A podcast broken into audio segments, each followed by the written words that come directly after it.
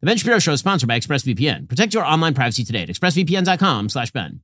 A pogrom is defined as an organized massacre, typically of Jews. Pogroms have been unleashed on the Jewish community across the world over generations by a wide variety of groups. Spanish Muslims in Al-Andalus in 1066, French and German Crusaders in the Rhineland in 1096, Cossacks in the 17th century in Khmelnytsky.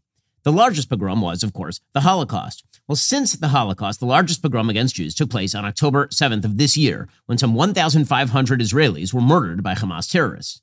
Since that pogrom, we've been told by our great thinkers that Hamas's brutality requires context. Never mind that body cam footage from Hamas terrorists reportedly included footage of Hamas killing a father, putting the father's baby in an actual oven, and then burning it to death, and repeatedly raping the mother while all of this went on. According to our pseudo intellectuals, Hamas terrorists invading peaceful villages and slaughtering babies and raping women and shooting entire families, they weren't truly engaging in a pogrom. They were, in the words of some Columbia University professors, engaging in a military action. They were, in the words of some of our pseudo intellectuals, engaged in a project of decolonization. No, say many of our thinkers, the Hamas pogrom wasn't really about killing Jews. It was actually about settlements in Judea and Samaria, the West Bank. It was about the breakdown of negotiations with the Palestinian Authority. The massacres were anti-Israel. They were anti-Zionist, not anti-Semitic. And yet the pogroms against Jews continue. On Sunday, mobs of angry pro-Hamas pogromists stormed the airport in the Russian Republic of Dagestan looking for Jews. Apparently, they got word of a flight that had been scheduled to land from Tel Aviv. Here's what it looked like. It's a giant crowd out in front of the airport screaming, breaking into the airport because they got word that a flight from Israel was arriving.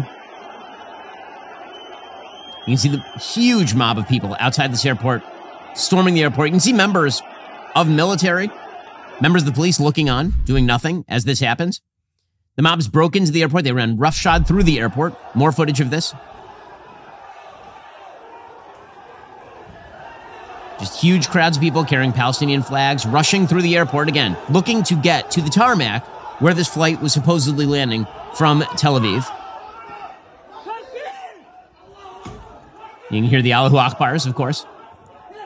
Some 83% of Dagestan is Muslim in practice. They are literally going to the doors looking for Jews, trying to break through doors looking for Jews right now. This is what pogroms look like. They are running through the airport into private areas of the airport, obviously.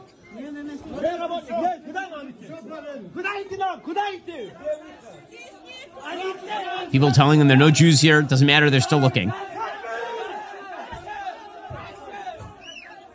And then they finally make their way out onto the tarmac and uh, they're looking for Jews. I mean, they're, they're not particularly smart. Some of them are looking for Jews in the actual engine, which would be a weird place to, to find the Jews. Guys, this isn't the evacuation of Afghanistan or anything. But they weren't being particularly shy about what they were doing. In the words of this particular pogrom perpetrator, he was there to kill Jews. Somebody asked him, Why are you here? He says, I came for the Jews. The Jews? Yes, to kill them. Listen, that's a kid's voice. What will you kill them with? With a knife. These are children. Show me the knife. Why did you come here? To shoot. Shoot with what? With a machine gun. You came here for the Jews, didn't you? Yes. Stay here until morning, understand? The pogromists also held signs reading, We are against Jewish refugees and child killers have no place in Dagestan. According to the Moscow Times, local media report that some of the pogromists were actually stopping cars outside the airport to, quote, check the personal identification documents of drivers and passengers as they searched for Israeli citizens among the motorists. And in fact, you can see this mob going around rocking cars. They attacked a bus as well.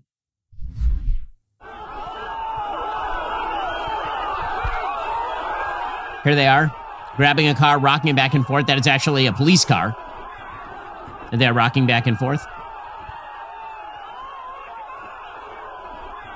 Looks like a delightful group of people. You know, people who think just like you, obviously. They also attacked a bus. There were children on the bus. There were no Jews anywhere here, by the way. Doesn't matter. The mere rumor of Jews sent them into a spasm of violence. Meanwhile, children in the bus are trying to, they're looking on, wondering what the hell is going on. Mobs around Dagestan have been going around hotels looking for Jews, trying to break into rooms.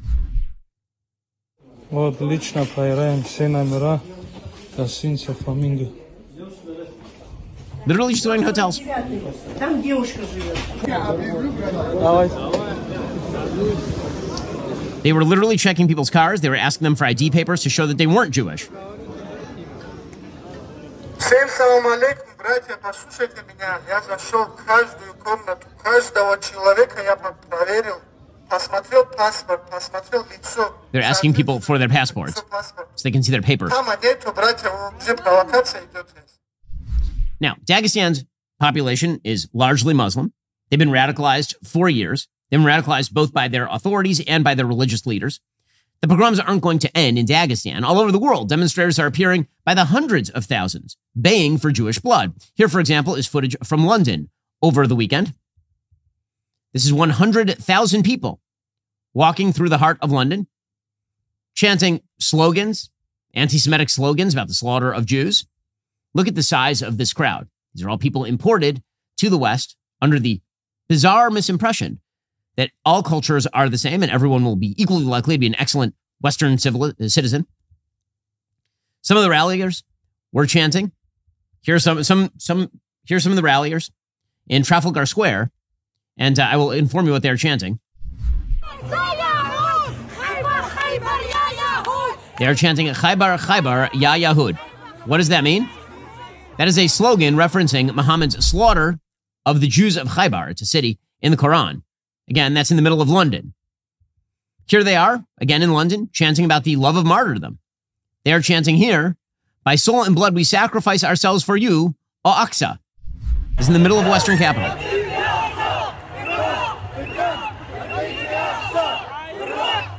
They're saying with our blood, we will liberate Al Aqsa. Never mind the fact the Al Aqsa Mosque is under the control of the Islamic Waqf in Israel. That doesn't matter at all.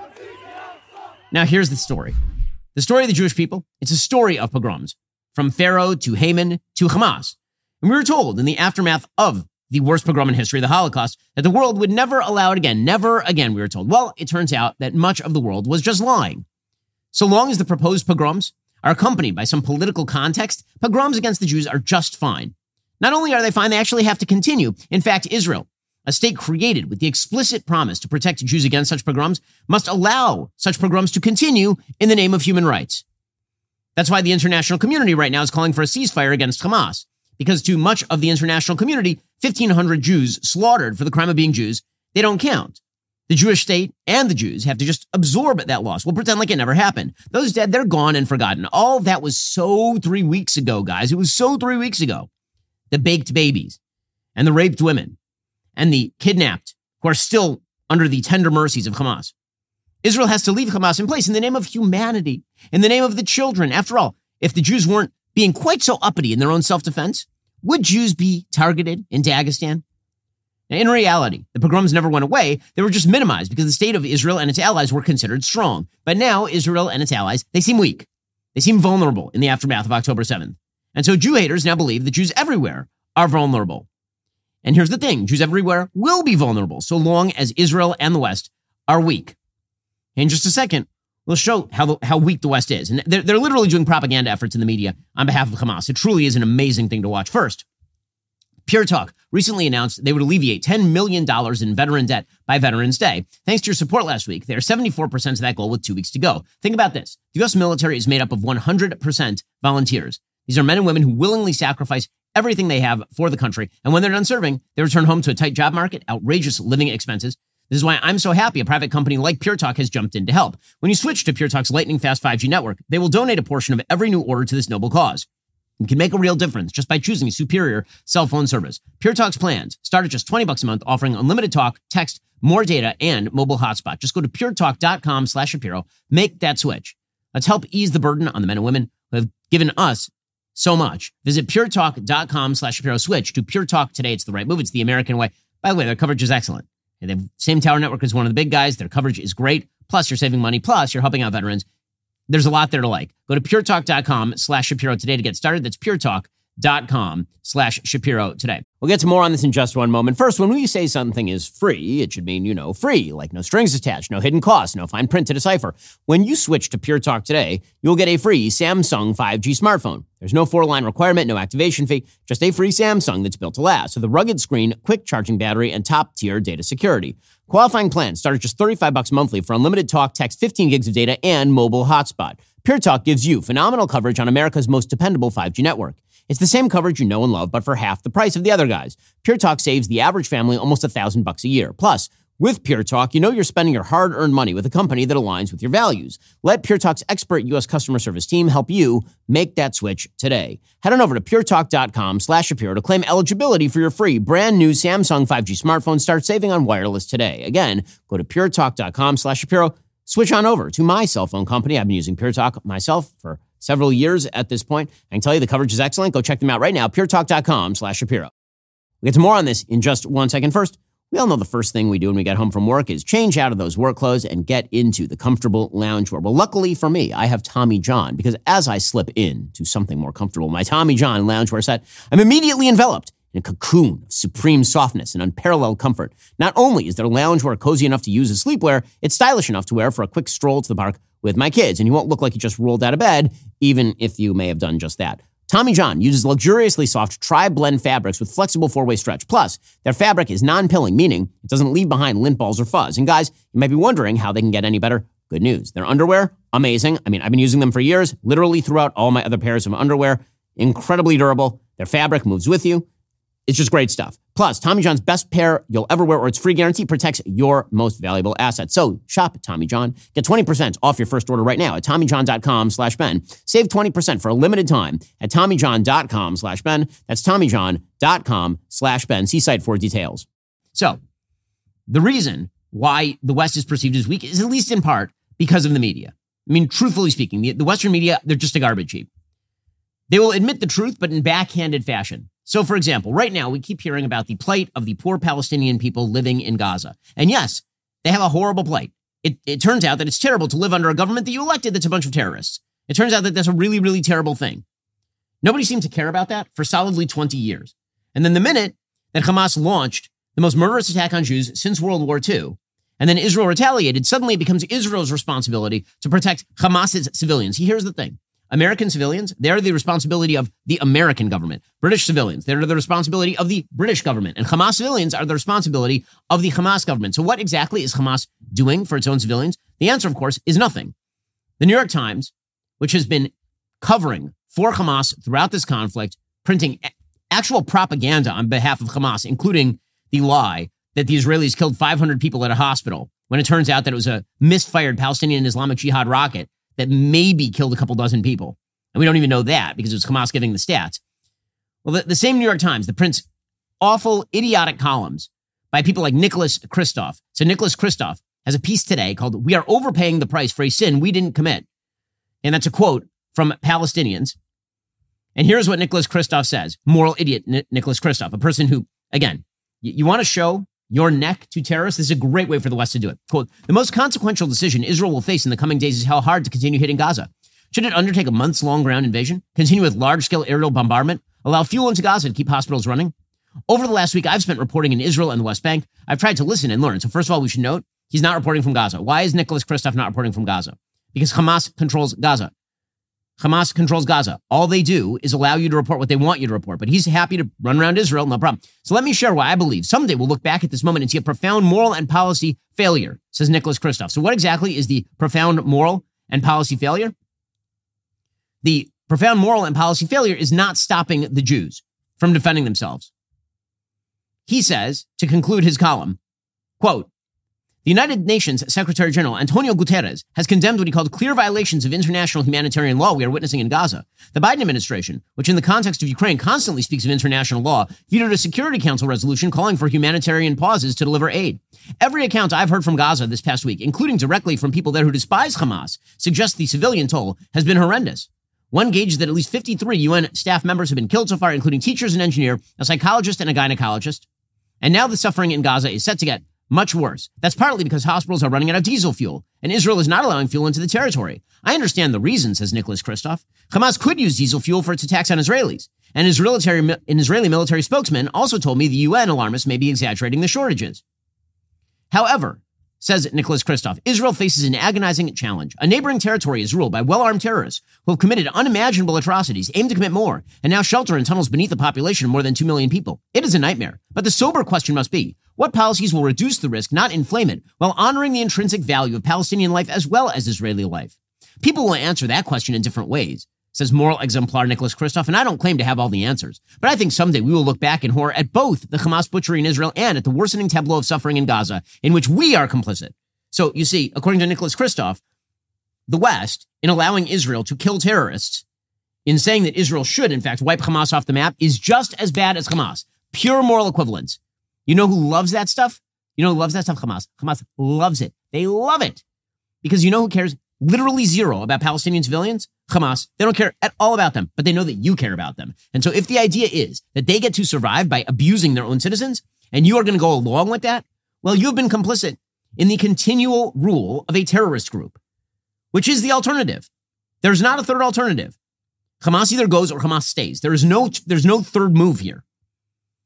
We'll get to more on this in just one second. But again, the West constantly bearing its neck to people who wish to chop it. Get to that one in one second. First, you need life insurance. It's a dangerous world out there, not just because of everything going on, but just generally. You need life insurance. Got to make sure that your family is taken care of in case, God forbid, something happens to you. Policy Genius makes it easy to compare life insurance quotes from top companies and find your lowest price. Their licensed agents work for you, not the insurance companies, which means you can trust their guidance. They don't have an incentive to recommend one insurer over another. There are no added fees. Your personal information is kept private. It's super satisfying to check life insurance off your to-do list. Makes you feel like your family is taken care of. God forbid something happens to you. A good life insurance plan can give you peace of mind that if something happens to you, your family will be able to cover mortgage payments, college costs, or other expenses. Life insurance through your workplace might not offer enough protection for your family's needs, and it's not going to follow you if you leave your job. Since life insurance typically gets more expensive as we age, now would be the time to buy. Policy Genius makes the process super easy. With Policy Genius, Find life insurance policies that start at just 292 bucks per year for a million dollars in coverage. Some options offer same day approval and avoid those unnecessary medical exams. Your loved ones deserve financial safety net. You deserve a smarter way to find and buy it. Go to policygenius.com slash Shapiro or click the link in the description. Get your free life insurance quote. See how much you could save. That's policygenius.com slash Shapiro. So again, the West's pseudo intellectual seem laser focused on enabling some of the worst people on the planet. The New York Times ran a piece. Again, just every op ed from the New York Times is the same. It's really about how, in the end, it's Israel to blame. Israel's the real problem. The New York Times ran a piece yesterday from Dr. Abu Safia, a pediatrician at Kamal Adwan Hospital in northern Gaza, called I'm a pediatrician in Gaza. Please save us from this horror. I checked. There is literally no mention of anything Hamas did in this piece. Nothing. Zero mention of it.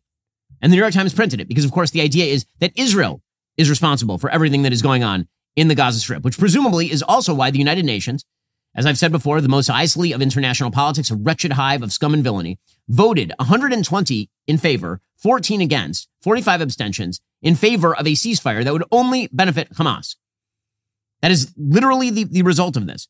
By the way, some of your favorite moral nations like Ukraine abstained.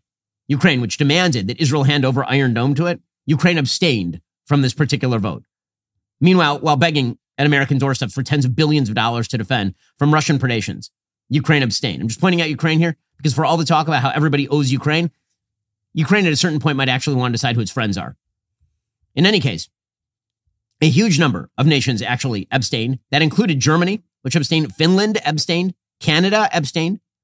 Only 14 nations voted against the ceasefire resolution from the United Nations. That included the United States, Tonga, Papua New Guinea, Paraguay, the Marshall Islands, Micronesia, Nauru, Guatemala, Croatia, Czech- Czechoslovakia, Fiji, and Austria. All of the other, all of the other Western nations, places like France, France voted in favor of the, of the ceasefire. The UK, eh, the UK abstained. And the, the, you want to show weakness? This is the way you show weakness. And again, it's all a game. It's all a game that's being played by Hamas using the UN as its cutout. Here was the UN chief Antonio Guterres, who the, the other day was trying to contextualize the mass murder of Jews in Israel by talking about Arab Israel history, wrongly, of course. Here he was saying it's getting desperate in Gaza. I mean, I, I would imagine it's getting desperate in Gaza. You know who could solve that problem today? Hamas by surrendering. That's it. All Hamas has to do is walk out with its hands up and hand over the hostages, and then it's all over. Magically, it's all over. But no one in the UN is calling for that. There's not a resolution for Hamas to surrender. There's not even a resolution for Hamas to surrender the hostages at this point. Here's the UN chief. And I repeat my utter condemnation of the appalling attacks perpetrated by Hamas. There is no justification ever for the killing, injuring, and abduction of civilians. The situation in Gaza is growing more desperate by the hour. I regret that instead of a critically needed humanitarian pause supported by the international community, Israel has intensified its military operations. The number of civilians who have been killed and injured is totally unacceptable. Oh, is it unacceptable? So who's to blame for that? I mean, the answer, of course, is Hamas is to blame for that, as we'll explain in just a second. They're literally maximizing civilian casualties by putting civilians on top of their tunnels. And, and by the way, they have plenty of supplies. Hamas is underground with plenty of supplies we'll get to in just a moment. But leave it to the morally blind or the morally obtuse to, again, promote the interests of Hamas. Here is anti Semite extraordinary Jeremy Corbyn calling for a ceasefire. The killings are wrong. The killing of young people at a music festival in the Negev was wrong. Was it wrong? The collective Oh. punishment of the people of Gaza. Oh, they're similarly wrong. They're the same. Have died, and if this doesn't stop, thousands more will die. There has to be a way forward. Shut this tool up. He's it, it- it's it's just it, it's amazing. Let's start with the ceasefire now. He's the same thing from Bernie Sanders again. As Jewish as a ham sandwich, quote, the humanitarian situation in Gaza is dire and getting worse by the minute. Israel must obey international law and allow innocent men, women, and children the food, water, medical supplies, and fuel desperately needed. Now, how does he propose that it get to the innocent men, women, and children when Hamas controls all of the areas of import? How does he expect that to happen? Meanwhile, you have other Democrats who are trying to warn Joe Biden into abandoning Israel. That would include leader of the Progressive Congressional Caucus, Pramila Jayapal, who's literally warning Joe Biden to stop being so supportive of those damned Jews. He is, I think, um, you know, going to be challenged to explain uh, an issue of this moral significance to people. The American people are actually quite far away from where uh, the president and even Congress, the majority of Congress, has been on Israel and Gaza. They, they support the right for Israel to defend itself, to exist, but they do not support a war crime exchanged for another war crime. And I God, think the are so president has to be careful about that. It's a war crime exchange for Hamas is desperate to equate its slaughter of babies and rape of women with Israel attempting to kill Hamas terrorists. They're desperate for this, and the West is giving it to them on a platter, at least the Western left. The Western left is giving it to them on an absolute platter. You know who loves this? Hamas. No one loves this more than Hamas. They love it. They love every aspect of this. In one second, we'll get to just how much Hamas loves this. And also, we'll get to the fact that it's weird. The international left, they don't seem all that concerned about certain types of refugees, even Muslim refugees, as it turns out. We'll get to that momentarily first. The October 15th tax deadline has just passed. I know many of you might be dreading the stress of filing your taxes. Filing your taxes can be a long, excruciating process, but if you fail to file, you'll start to pile penalties on your tax debt.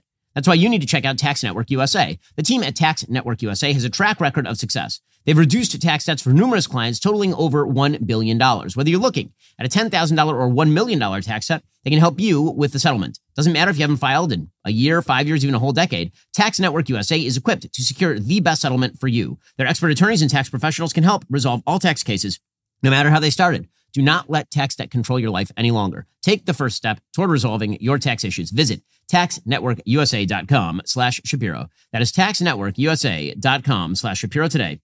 Again, taxnetworkusa.com slash Shapiro. Go check them out right now. If you're caught up in tax debt, it can absolutely ruin your life. Don't let it. Fix the problem right now by going and visiting our friends over at taxnetworkusa.com slash Shapiro to get started. So, as I say, Hamas is, is loving this. Again, the hypocrisy of the international community here is truly astonishing, truly astonishing.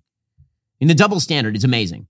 So, UN agencies, for example, are currently, you haven't heard this story because it's not important to you. And it's not important to you because it's not important to the media because it doesn't involve the Jews. That's the way that, let's be real about this. That's why people care.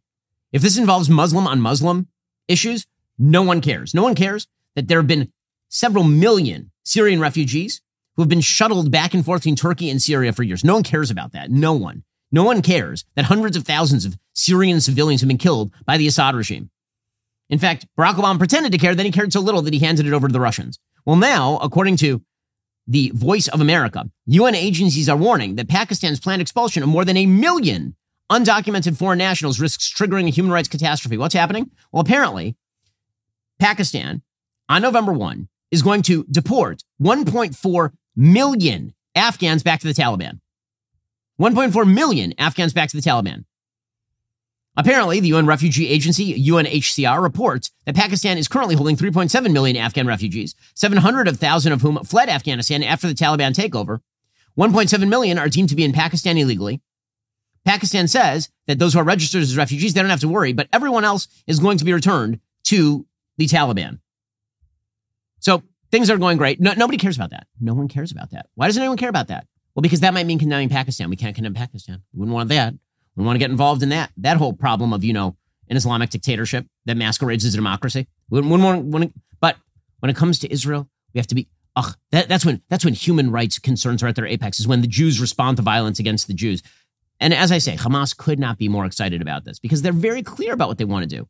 And one of the most amazing things that Hamas is using to its own benefit is the paternalistic sense that Westerners have about third worlders. I mean, it really is an amazing thing. There are people that Hamas just says out loud over and over and over, we do not care about our civilians. We want our civilians to die. We are planting tunnels beneath our They say it like out loud all the time, every day. And the West is like, well, but really you care about your civilians. And so if something bad is happening to the civilians, probably it's the Jews. Probably it's the Jews. I mean, here's Ismail Haniyeh. Haniyeh is the political leader of Hamas. He's living in great style and luxury over in Qatar where he and his group have embezzled hundreds of millions of dollars from their own citizens. And here he is saying, what we actually need is the blood of more women and children. That's what we need. He says, to stop this war against our children, women, and the elderly, our mosques, our universities, and our homes, this brutal aggression must stop. This new Holocaust must stop. The, the gall of these people. I've said this before and I say it again. The blood of the women, children, and elderly. I'm not saying that this blood is calling for your help. We are the ones who need this blood. We need this blood. So it awakens within us the revolutionary spirit. So they need more blood. They, they need to awaken their own revolution. They need dead kids. They need dead women in order to awaken their own revolutionary spirit and they will achieve it. According to the New York Times, this is an amazing piece from the New York Times over the weekend. Quote, as Gazans scrounge for food and water, Hamas sits on a rich trove of supplies. Quote, as supplies of virtually every basic human necessity dwindle in Gaza, one group in the besieged enclave remains well stocked. Hamas. Arab and Western officials say there is substance to Israeli claims of Hamas stockpiling supplies, including desperately needed food and fuel. Hamas has hundreds of thousands of gallons of fuel for vehicles and rockets, caches of ammunition, explosives and materials to make more, stockpiles of food, water, and medicine, according to officials. A senior Lebanese official said Hamas, which is estimated to number between 35,000 and 40,000 people, has enough stocked away to keep fighting for three to four months without resupply. The Arab and Western officials who described Hamas's supply situation spoke on condition of anonymity because they were disclosing information gleaned from human sources. The stockpiles are typically kept underground and cautioned that precise details on Hamas's supplies were difficult to come by. While the blockade has left Gaza's roughly 2 million people scraping by with what little food and water they scrounge up, it doesn't appear to have begun to degrade Hamas's ability to fight. The supply situation speaks to the relative sophistication of Hamas as a fighting force. And here's the key sentence from the New York Times. It's just an amazing, incredible sentence. Quote, Yet, with Gazans facing a humanitarian catastrophe, Hamas's stockpiles raise questions about what responsibility, if any, it has to the civilian population. Why would that possibly raise questions? What do you mean, what responsibility do they have to? They are the governing party in the Gaza Strip. That's like saying America during wartime. This raises questions about what responsibility America has to its own citizens for their safety. Um, you mean that's literally why the government exists? But when it comes to Hamas, it's easy to be a terrorist, man. When you're a terrorist, you can rape, murder, kill your own citizens, put them on top of your own bombs. And the rest of the world apparently just goes, well, you know, that raises some questions about your responsibility. But in the end, we're going to blame the Jews. In the end, we're going to blame the Jews.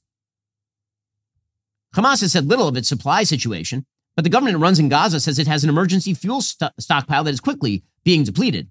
Those fuel stockpiles are separate from and far smaller than the 211,000 to 264,000 gallons of gas and diesel the Israeli t- military says Hamas has on hand. And by the way, everybody understands that Hamas is stealing everything that goes into the Gaza Strip. This notion that Israel sending in aid, that that's not going to be taken by Hamas is a lie. Of course it's going to be taken by Hamas. And that's what Hamas has been doing for literally decades. Another piece in the last few days from NBC News, quote, the unemployment rate in Gaza is 47%. More than 80% of its population lives in poverty. Hamas, however, has funded an armed force of thousands equipped with rockets and drones and built a vast web of tunnels under Gaza. Estimates of its annual military budget range from $100 million to $350 million. As the U.S. House and Senate will be asking in separate hearings Wednesday and Thursday, where does all that cash come from? Hamas has filled its coffers with hundreds of millions in international aid, overt and covert injections of cash from Iran and other ideological partners. Much of the public, much of the money is public and legal, including large financial aid from Qatar via the UN. By the way, how much money does Hamas have on hand? Hundreds of millions of dollars. Hundreds of millions of dollars. Maybe billions. One thing reported here by NBC News is that Hamas has a wide portfolio. So they, have really diversified. Hamas's leadership has invested its income in an international investment portfolio worth $500 million in real estate and other assets from companies in Algeria, Saudi, Sudan, Turkey, and the UAE, which it uses to conceal and launder its money, according to a Treasury announcement. Hamas also supplements its income with various criminal enterprises. For example, Hamas has a presence in the tri-border area of South America, a region along Brazil, Paraguay, and Argentina, known as a haven for terrorist and transnational criminal organizations. There, Hamas participates in drugs, arm, and people smuggling. So naturally, this is all Israel's fault, right? Israel, the, the ceasefire is so that Israel can take care of the humanitarian situation. Now, I just have a question. Please name the last war, a war for the survival of a state. Please name the last war in which the chief question was what happens to the civilians who are under the control of the opposing side.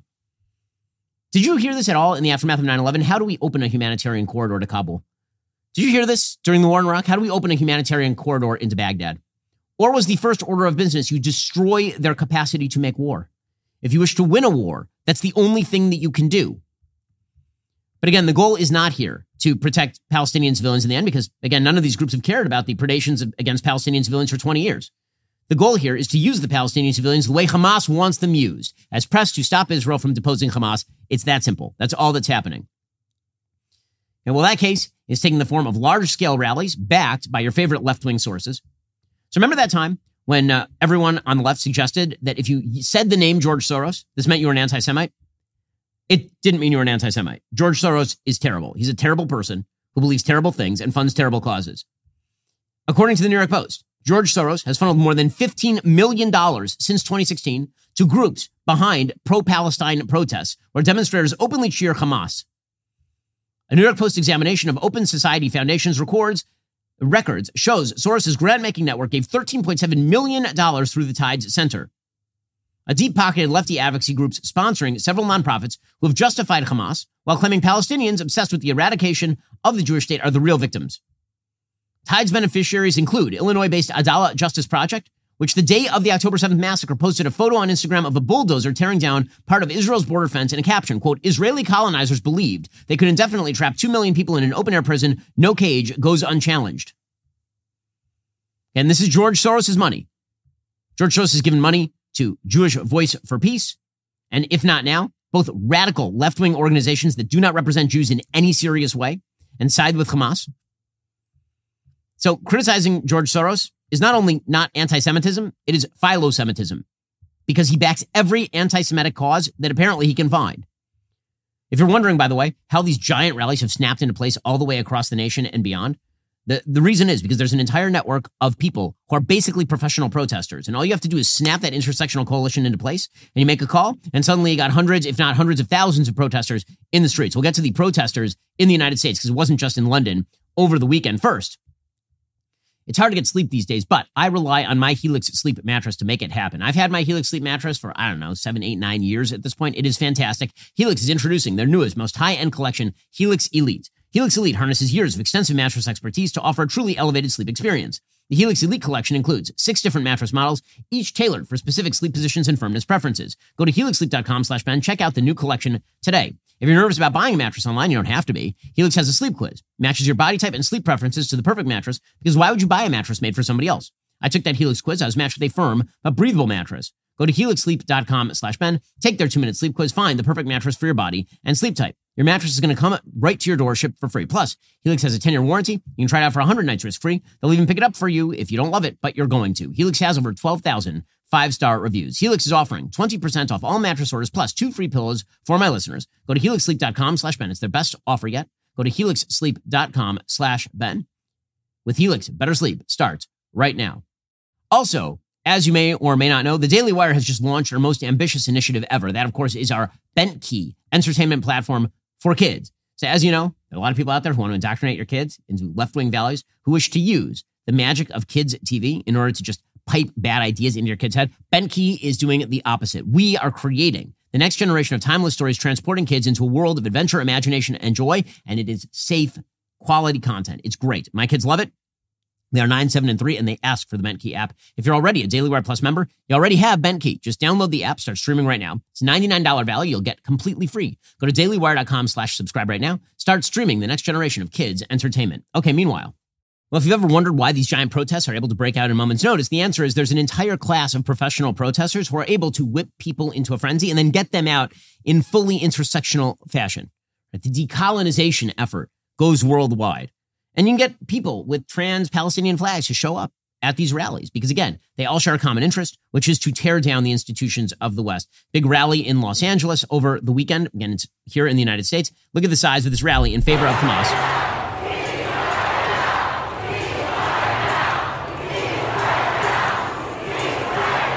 And they're chanting ceasefire now on behalf of Hamas, of course, because, again, the ceasefire benefits Hamas. That's the whole point of Hamas calling for the ceasefire.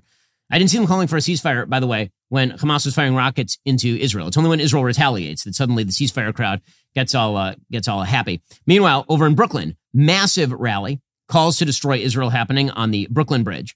Here's what that looked like. You see, here they are on the Brooklyn Bridge,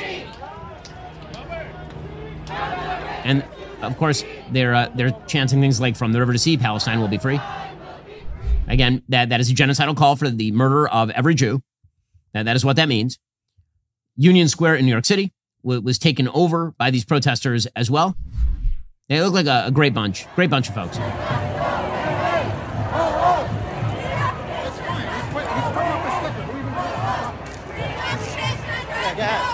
I love this. Uh, hey, hey, ho, ho, the occupation has got to go. Gaza was given to the control of Hamas in 2006. In 2005, Israel pulled out. And then the Palestinians promptly elected a terror group. And it's just amazing, solid stuff there from uh, from our protesters. Meanwhile, pro Hamas protesters stormed the field at a USC versus Cal football game, which is a great way to annoy Americans. Here they were sitting on the uh, on the 50 yard line. Uh, where's security? Seriously, just pick them up and move them. Just pick them up and move them. Why the hell is security just standing there allowing this nonsense? Pathetic stupidity. Meanwhile, over at Columbia University, again, these are all of our moral betters. A bunch of professors. We are talking Katherine Franke, the professor of law, James Eldor professor of law, Rashid Khalidi, who, of course, you will recall from being the person who used to give toasts for Barack Obama that are then buried by the media.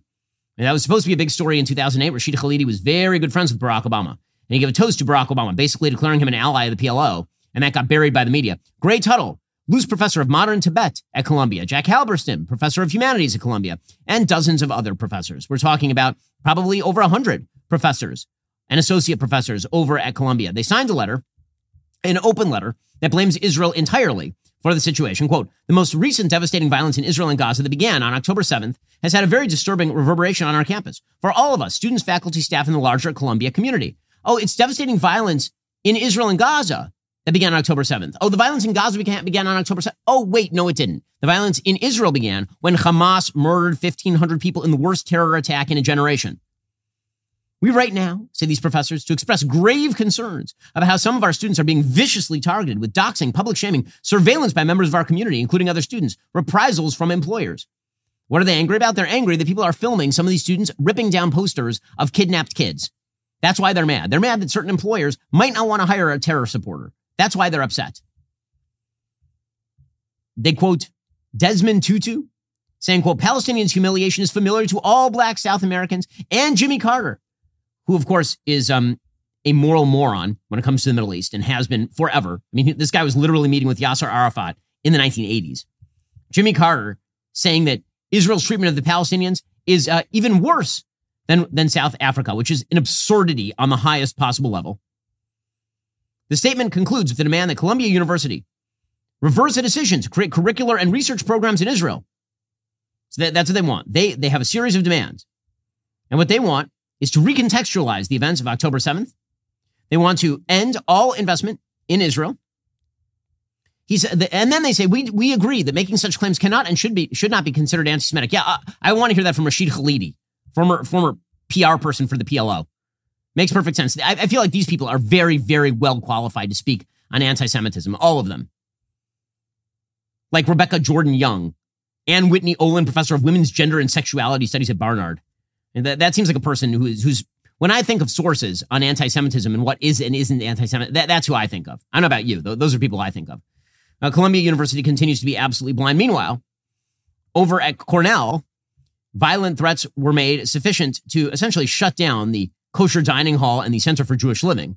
According to media, police were on the scene and investigating at Cornell's Center for Jewish Living after heinous threats to the building and Jewish students were posted online. Screenshots at social media Sunday of heinous messages posted in a Cornell University discussion forum over the weekend calling for the murder of Jewish students and making specific threats. Quote, if I see another Jew on campus, if I see a pig male Jew, I will stab you and slit your throat. If I see another pig female Jew, I will drag you and rape you and throw you off a cliff. If I see another pig baby Jew, I will behead you in front of your parents. If I see another synagogue, another rally for the Zionist globalist genocide apartheid dictatorial entity known as Israel, I will bring an assault rifle to campus and shoot all you pig Jews. Jews are human animals and deserve a pig's death. Liberation by any means, from the river to the sea. Palestine will be free. So the Hillel Center had to warn students to stay away for their own safety. Great stuff happening over there at Cornell. Cornell also was met with um, a bunch of graffiti on the streets, including F Israel, Free Palestine, Zionism equals genocide, and all the rest. This comes shortly after one of their professors declared the October 7th terror attack on Israel exhilarating and energizing. So, solid stuff happening over at Cornell University as well. Again, our, our universities, garbage heaps. They continue to be garbage heaps. Okay, on the international level, one of the reasons why you're seeing so much international support for Hamas is because there are regimes that see backing Hamas as a way to strike against the Western coalition, particularly the United States. Hamas's leadership, by the way, openly admits this. So Hamas, their leader, guy named Mashal, told Egyptian TV, quote, Russia benefited from our attack because we diverted the Americans' attention from them and Ukraine. They said they'll teach the October 7th attack in their military academies. The Chinese said it's a model, and they'll do the same thing to Taiwan. Again, weakness in the face of terrorism breeds contempt from the world's worst, worst people. Meanwhile, China is looking to intervene. They have ratcheted up the anti Semitism on places like TikTok. China Daily ran an editorial on Monday declaring the United States was, quote, on the wrong side of history in Gaza. It said Washington was exacerbating the conflict by blindly backing Israel. And we've seen this movie again. Is exactly what happened in the 1960s after the Six Day War. During the Six Day War, the Soviet Union flipped on Israel. Between 48 and 67, they were kind of pro Israel because they kind of thought maybe Israel was going to be a socialist state. It wasn't. And then, when a pan Arab movement rose up to try and destroy the state of Israel, the Soviets sided with the pan Arab movement in a hope to try and create alliances and oil access for the Soviet Union. And they started propagating the myth that Israel was an actual colonial expan- eh, extension as opposed to a decolonization effort by the indigenous Jews. You're seeing the same thing now. Basically, for strategic reasons, Russia and China are trying to ally themselves with Iran and with terror groups across the region and with radicalized Muslims worldwide. Hu Xijin, an influential commentator and former editor in chief of the Global Times, which is a Communist Party newspaper, responded to hawkish statements from an Israeli minister directed at Hezbollah, writing, quote, Oh, calm down, Israel. I'm worried you'll wipe the earth out of the solar system. Again, China is not being shy about who they back in this particular conflict. Meanwhile, Vladimir Putin is literally hosting Hamas at the Kremlin. So he sees uh, an avenue for exacerbating tensions in the region, maybe drawing American resources away from Ukraine and toward what's going on in the Middle East. And so Putin personally met with the leadership of Hamas at the Kremlin. Meanwhile, over in Turkey, Erdogan, Recep Tayyip Erdogan, who is the dictator of Turkey, he's now threatening to declare war on Israel and send the military to Gaza. That is not going to happen, by the way, but he is threatening it. And the reason he's threatening that, obviously, is because he would like to be part of this Russian Chinese axis that is forming up in the Middle East. Here's some pictures of a rally in Istanbul. Obviously, the government is behind rallies like this one as well in Istanbul. Look at the size of this rally.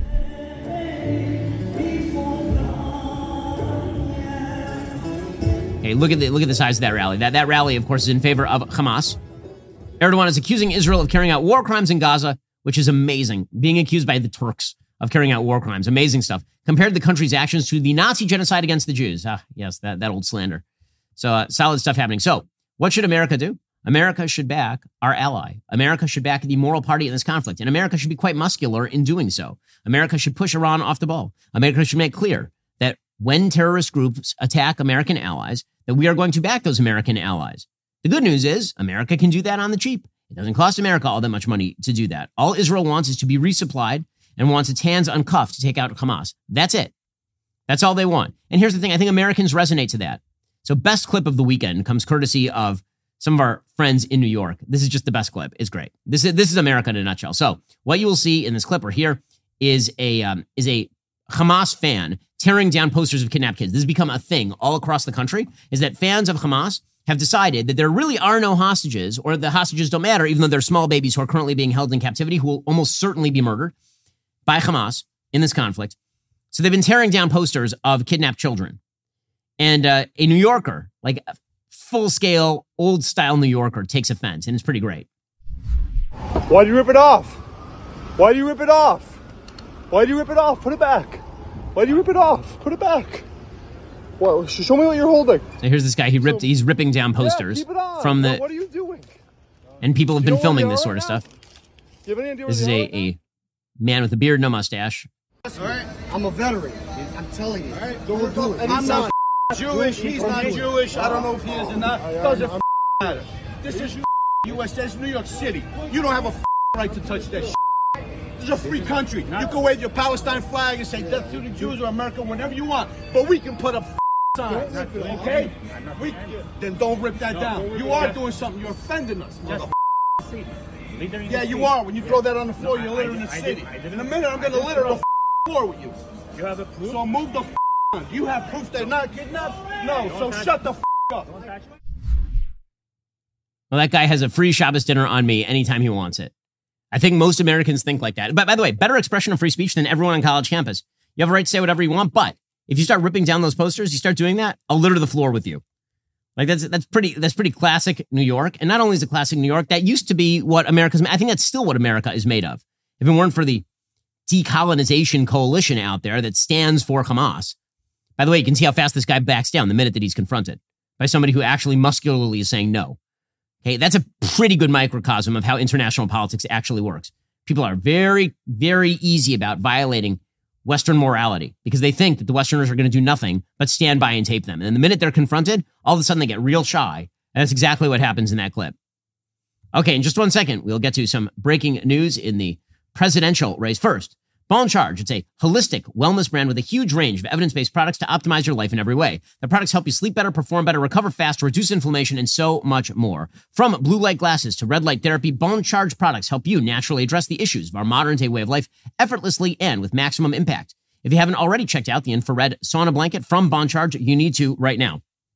I've been using it. It's great. Basically, it's like a sauna in a blanket. It works by using infrared light, which heats the body directly rather than the air around you like a traditional sauna, which means you get the same benefits at a lower heat. The sweating is good for you. It raises your heart rate to that of physical exercise, can burn calories while you relax. Plus, you're not sitting, you know, sweaty with like other people in a sauna. You're just under a blanket. Bon Charge ships worldwide, offers exceptional customer service, and comes with a 12-month warranty. Go to boncharge.com slash Ben. Use code Ben. Save 15%. That's B-O-N-C-H-A rge dot com slash Ben. Use code Ben to save 15% off today. That's boncharge.com slash Ben. Start getting healthier with Boncharge products. Boncharge.com slash Ben. Use code Ben. Save 15% off. Okay, meanwhile, on the presidential side of the aisle, the Republican Party continues to have a, a pretty not contested primary. I mean, if you look at the polling data right now, this is not a particularly close election.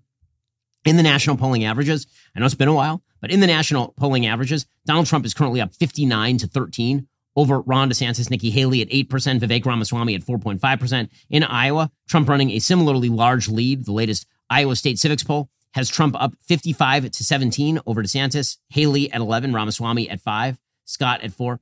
Well, the field needs to consolidate because the reality is that Trump has such a large lead right now that, and unless there is some sort of consolidation, he's just going to walk through the field pretty obviously, whatever else his foibles. And given the fact that the world right now is on fire and that the world was not on fire when Donald Trump was president, his case to be president of the United States again is pretty easy, which is shut the hell up and point at the guy who's the president.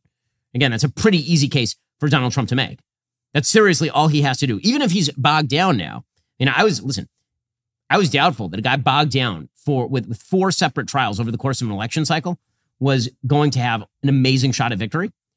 But I may have underestimated just how bad a president Joe Biden is. So Joe Biden is really, really bad at this. And it turns out that he's basically set everything on fire. And so if Donald Trump just walks back into the room, like Donald Glover from that outtake from, from community, that meme from community walks in, everybody's on fire, then he might become president again. Well, one of the ways the field is consolidating is that Mike Pence has just dropped out. So Mike Pence is really not running a campaign for president. He's really running a campaign to justify what he did on January 6th, which is to stand up for the Constitution. And Mike Pence did the right thing on January 6th. He did not have the right or the obligation under the Constitution of the United States to reject state certified electoral votes. That was not something that is called for by the Constitution of the United States.